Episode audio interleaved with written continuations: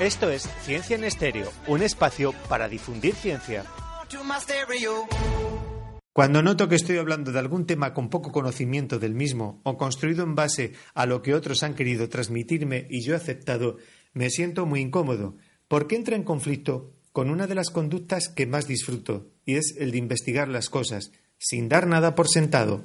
Desde este nuevo Ciencia en Estéreo os invitamos a que lo desarrolléis, a que miréis el mundo desde un posicionamiento de curiosidad. Os puedo garantizar que os sorprenderá.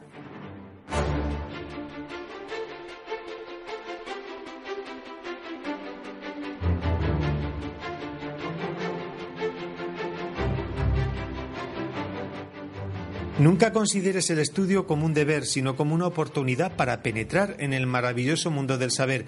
Qué importante es esa actitud, ¿no, David? Pues sí, a través de la actividad científica es posible conocer con detalle el mundo que nos rodea.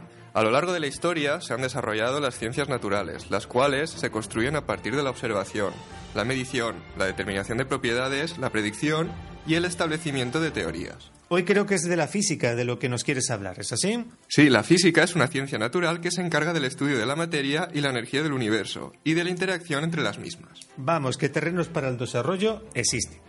La física está basada en la constante formulación de preguntas acerca del porqué y el cómo de los fenómenos naturales que observamos, a través de los sentidos o de prolongaciones de los mismos. Esto es la metodología que genera modelos que explican nuestra realidad. Se ocupa de la manera en cómo interactúan diferentes porciones de materia y energía para dar lugar a fenómenos naturales. De esta forma, la física trata de discernir el comportamiento y la naturaleza de las estrellas, la luz, el tiempo, el sonido y las partículas subatómicas, pues, entre otros. La física está ligada a la experimentación. Y esto nos conduce de nuevo al método científico, en el cual, ante una observación, planteamos una hipótesis que después verificamos y falsamos en la realidad, y así construimos una teoría provisional, mientras continuamos estudiando el mismo fenómeno. Es la actitud que hoy queremos remarcar a nuestros seguidores y la importancia de estas disciplinas. Sin ellas no habríamos llegado a generar el entorno del que hoy disfrutamos y curiosamente muchas personas no son conscientes de ello. No hacen un análisis certero de lo que les rodea y mantienen una cierta adversión a la ciencia. Desde luego. Aquí nuestra aportación para apreciar la belleza del mundo a través de su conocimiento y las disciplinas que hemos desarrollado para poder ir construyéndolo. Y algunos ejemplos ya tengo recopilados por aquí. Ah, estupendo, David. Me estás diciendo que demos paso al Noticiencia.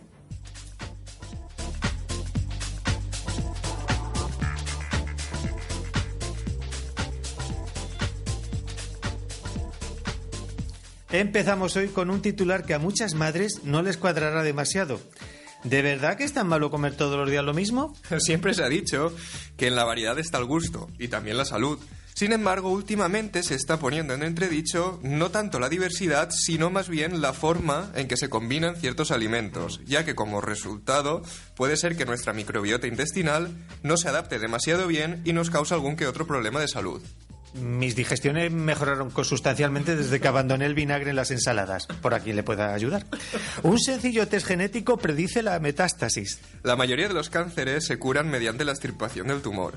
El problema viene cuando éste da lugar a metástasis, es decir, las células invaden otros tejidos que están deslocalizados. En estos casos es difícil predecir si se va a dar metástasis o no y qué tratamiento quimioterápico es el más adecuado. Sin embargo, con este nuevo test genético puede delimitarse mucho mejor el uso de ciertos medicamentos. El adiós al plástico está en el caparazón de un insecto. Y en la pared de los hongos. La clave está en la quitina y en su derivado desacetilado, el quitosano.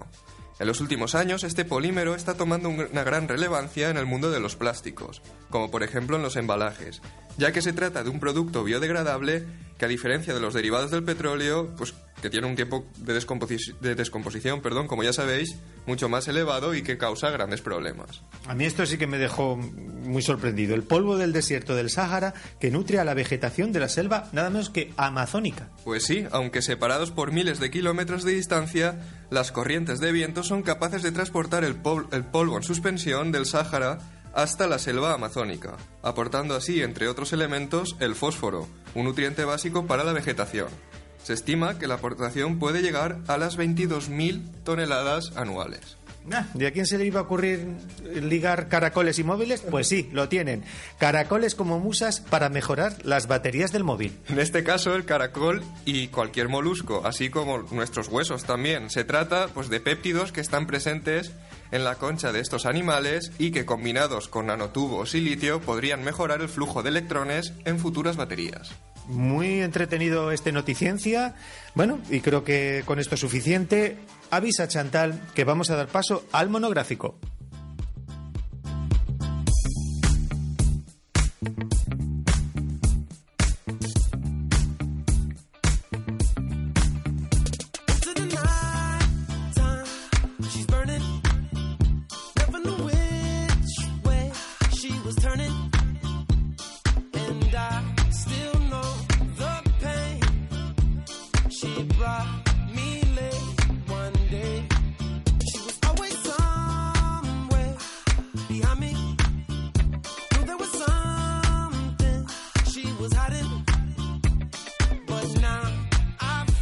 Hola Chantal. Hola Manuel. Bueno, ya estamos en equilibrio, aunque creo que hoy nos vas a hablar de los ecológicos, ¿es así? Sí, así es, equilibrios ecológicos. Bueno, de hecho, eh, quería encaminar más el monográfico de hoy hacia la importancia del control de las poblaciones para que se mantengan en equilibrio con el medio.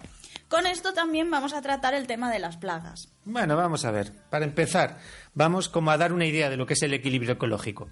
Pues a ver, como sabéis, en el medio ambiente interactúan diversos factores que hacen que un ecosistema logre mantenerse estable. Por factores te refieres tanto a los animales como a las plantas, el agua, ¿no? Sí, eh, la flora, fauna, el suelo, el aire. Eh, estos factores tienden en teoría a mantenerse en equilibrio, es decir, dentro de una cierta estabilidad. Si con nuestro afán humano de modificarlo todo en nuestro beneficio alteramos considerablemente el medio ambiente, podemos desembocar en una sequía, en la destrucción de hábitats naturales, favorecer la proliferación de alguna especie de forma descontrolada, etcétera. Y todas estas cosas que en general no notamos, las hacemos mucho. A ver, a veces eh, no es algo a corto plazo. Por ejemplo, eh, históricamente la aparición de nuestra especie supuso un hito en la historia del planeta. Porque, bueno, y esto sin ánimo de, ser antropocéntrica, entendedme, eh, la capacidad de acumular experiencia de unas generaciones a otras le ha permitido al ser humano mm, pasar de ser recolector-cazador a agricultor-ganadero y a una fase de desarrollo industrial y tecnológico que, digamos, ha acabado desembocando en una crisis ambiental. Crisis ambiental que, desde luego, tiene, bueno, pues una serie de repercusiones. Por ejemplo, pues el hecho de pasar de ser recolector-cazador al sedentarismo que implica la agricultura o la ganadería supuso lidiar con toda una serie de problemas. En la naturaleza eh, no encontramos grandes extensiones de ninguna especie. ¿Y esto qué implica? Que si yo tengo concentradas varias plantas en una misma zona, los insectos que se alimentan de esa planta, lógicamente, van a proliferar en ese punto. Vale, ahora le encuentro todo sentido, pues esto, al origen, por ejemplo, de una plaga, ¿no? ¿Y esto qué repercusión puede tener? Aparte de fastidiarnos la cosecha. Pues en el desequilibrio de la cadena trófica. Lo que parece una tontería, fíjate en lo que puede acabar. Eh, esta cadena trófica, además, estará dentro de una red trófica más compleja. Y entonces tenemos el origen de aquí, tenemos el origen de una plaga, siempre y cuando este organismo que ha aumentado considerablemente su población genere un perjuicio. Entonces, para considerar a un organismo plaga, pues tiene que haber un daño. Y también haber proliferado mucho. Es lo que se conoce en términos más técnicos cómo superar el umbral de tolerancia, es decir, la cantidad de organismos eh, que tenemos es tal que me ocasionan un perjuicio que me afecta porque me quedo sin la cosecha o pierdo dinero o también daños eh, en la salud. Dejando al margen cuñados y cuñadas, ¿qué pasa con las plagas de la casa? con las plagas de casa es un poco lo mismo. Una mosca en casa que tengamos que ha entrado por la ventana no es motivo de alarma pues ponemos una mosquitera o tenemos la, la, precaución de mantener la puerta cerrada y acabamos un poco con el problema. Sin embargo, el que yo deje olvidados unos alimentos en la cocina y aquello se convierta en un foco de organismos que afecte a las condiciones sanitarias que debe tener una cocina, supera nuestro umbral perdón, de tolerancia. Muy bien, y este umbral de, de, tolerancia es diferente pues, según el ambiente en el que nos movamos, el contexto. Por supuesto, no es tolerable la presencia de ningún ratón en restaurantes que sirvan comidas o pues, empresas dedicadas a procesar alimentos. Sin embargo, este umbral puede ser más permisivo si estamos en una empresa, por ejemplo, de gestión de residuos orgánicos. ¿Cómo podemos conocer estos umbrales? Por ejemplo, yo si me pongo a cultivar tomates en un huerto urbano de estos que se ponen de moda. Pues cuando empieces a ver fatal las hojas de tus tomates y veas que un día hay dos hojas estropeadas, al día siguiente hay cuatro y al otro ya sean ocho, ahí verás que algo pues va mm. muy mal, ¿no?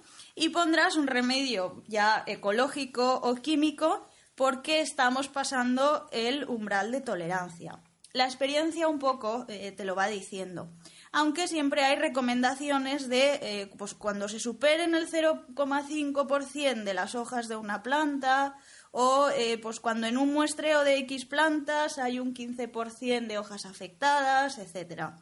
Esta información está libre en Internet, vamos, que se puede buscar. Antes de que esto pase, ¿no podemos tratar? Para evitarlo, digo. Eh, bueno, en el tema del control de plagas, la prevención con productos químicos que se ha venido haciendo hasta ahora eh, se está viendo mermada básicamente por la reducción de gastos y porque cuando vea aparecer un problema, pues entonces le pondré ya la solución, ¿no? No vaya a ser que el problema pues nunca aparezca. Y también eh, porque nos dirigimos hacia el uso inteligente de productos, es decir, emplear el mínimo de productos tóxicos a la dosis más baja y que sean lo menos perjudiciales para el medio ambiente. Mm, esto de lo de la dosis más baja es muy útil porque va un poco en contrario de lo que solemos hacer. Aquello de como una cosa es buena, más es incluso mejor cuando, por si acaso, aquello de, venga, échale un poco más que por si acaso. Y la verdad, Manuel, es que es lo peor que podemos hacer todos. Y cuando hacemos un pastel, ¿verdad que no se nos ocurre poner más harina por si acaso? Porque sabemos que si nos dicen, pues 500 gramos son 500 gramos. Ah. Pues si nos dicen 2 mililitros, con 3 no vamos a matar a más individuos, vamos a matar los mismos. Esta dosis eh, hay que decir que está ya estudiada y nos viene estipulada porque es la dosis mínima que es letal para una especie. Si esa dosis eh, ya es letal, por mucha más que le echemos no nos va a solucionar mejor el problema. Y al revés, eh, creamos resistencias, es decir, que los organismos cada vez necesiten más dosis letal. Y además es una cuestión simplemente económica, no resulta más económico. En efecto, y otra cuestión a tener en cuenta es que también es peligroso porque en muchos casos una dosis afecta a una determinada especie y si aportamos el doble puede que nos carguemos también a otros organismos considerados fauna útil. Está bien esto de la fauna útil, a ver qué es esto. la fauna útil eh, son organismos como polinizadores o depredadores de organismos plaga eh, que realizan funciones importantísimas. Mm. Y por tanto deberíamos favorecer su presencia, porque en el caso de los depredadores de plagas nos pueden ayudar a evitar el uso de sustancias tóxicas, porque ellos mismos ya pues, se encargan de ir controlando y mantener a raya aquellos organismos que ocasionan daño es en parte en lo que se basa el control biológico. Lo que me estoy dando cuenta es que detrás del hecho de plantar unos tomates o cualquier cosa hay toda, serie unas, hay toda una serie de conceptos y de valores, pues es que es muy importante conocer las condiciones entre que ellos se va a desarrollar. Sí, y la verdad es que es un tema que en muchos colegios se da con el huerto escolar, porque se pueden estudiar muchísimas cosas que en el libro, pues bueno, ya sabemos que siempre quedan más aburridas que si lo hacemos en directo. Desde luego, y pasando al tema de las plagas del hogar. Supongo que las recomendaciones con métodos de prevención, como has nombrado antes de lo de las mosquiteras, es muy importante, porque en casa o en restaurantes, fauna útil. Hombre, tener gatos para que cacen los ratones no siempre está permitido, ¿no? En casa podemos tener, pero bueno, en un restaurante no, no está permitido. Pero bueno, con unos cuantos cuidados, la verdad es que podemos evitar muchos disgustos y ahorrarnos dinero.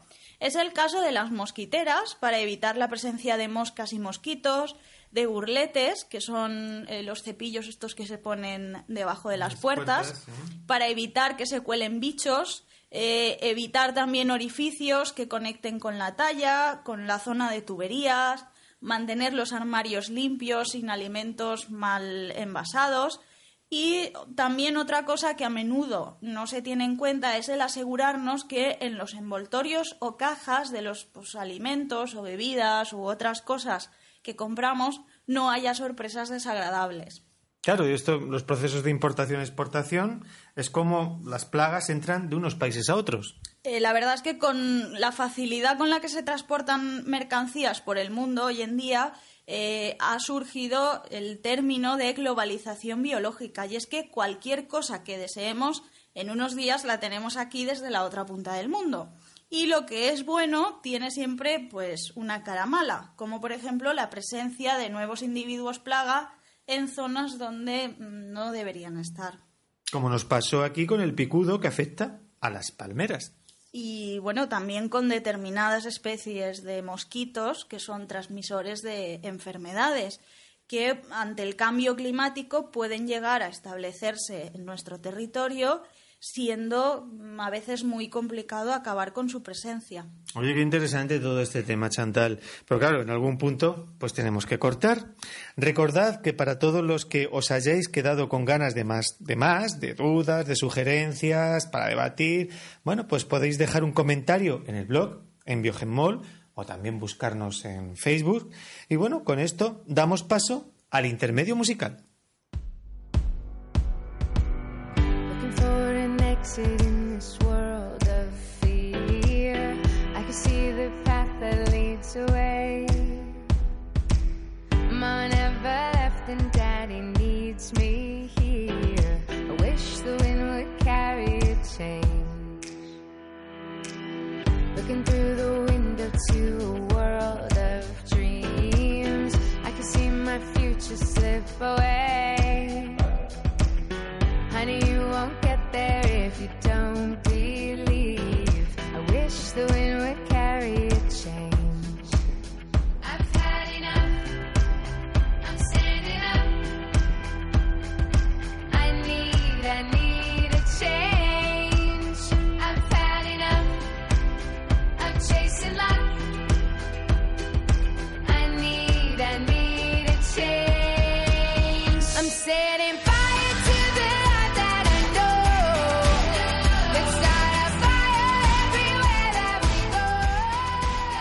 Intermedio musical y recomendaciones, pues van de la mano. Hola David, ¿qué nos traes esta semana? Hola Manuel. En primer lugar, un vídeo en el que aparece lo que ocurriría si no existiesen las empresas de control de plagas. Ah, ¿qué más?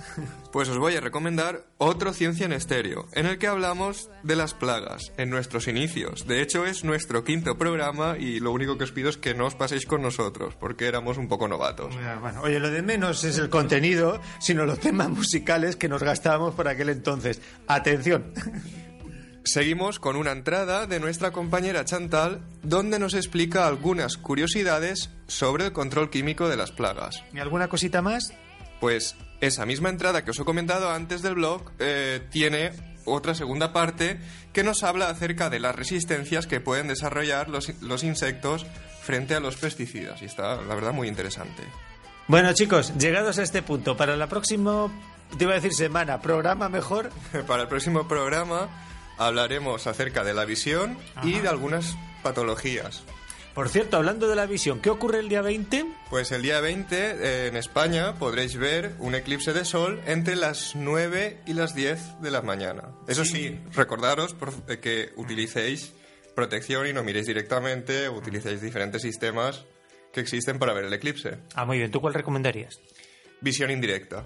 Ajá. Si acaso colgaremos alguna entrada en el blog antes del día 20 para que podáis ver qué métodos existen. Estupendo, esto es como un anticipillo del próximo Ciencia en Estéreo. Perfecto, bueno, pues nada, quedamos, pues eso, de quedada en el, el día 20, a ver el eclipse. Adiós, chicos. Hasta luego. Adiós. Adiós.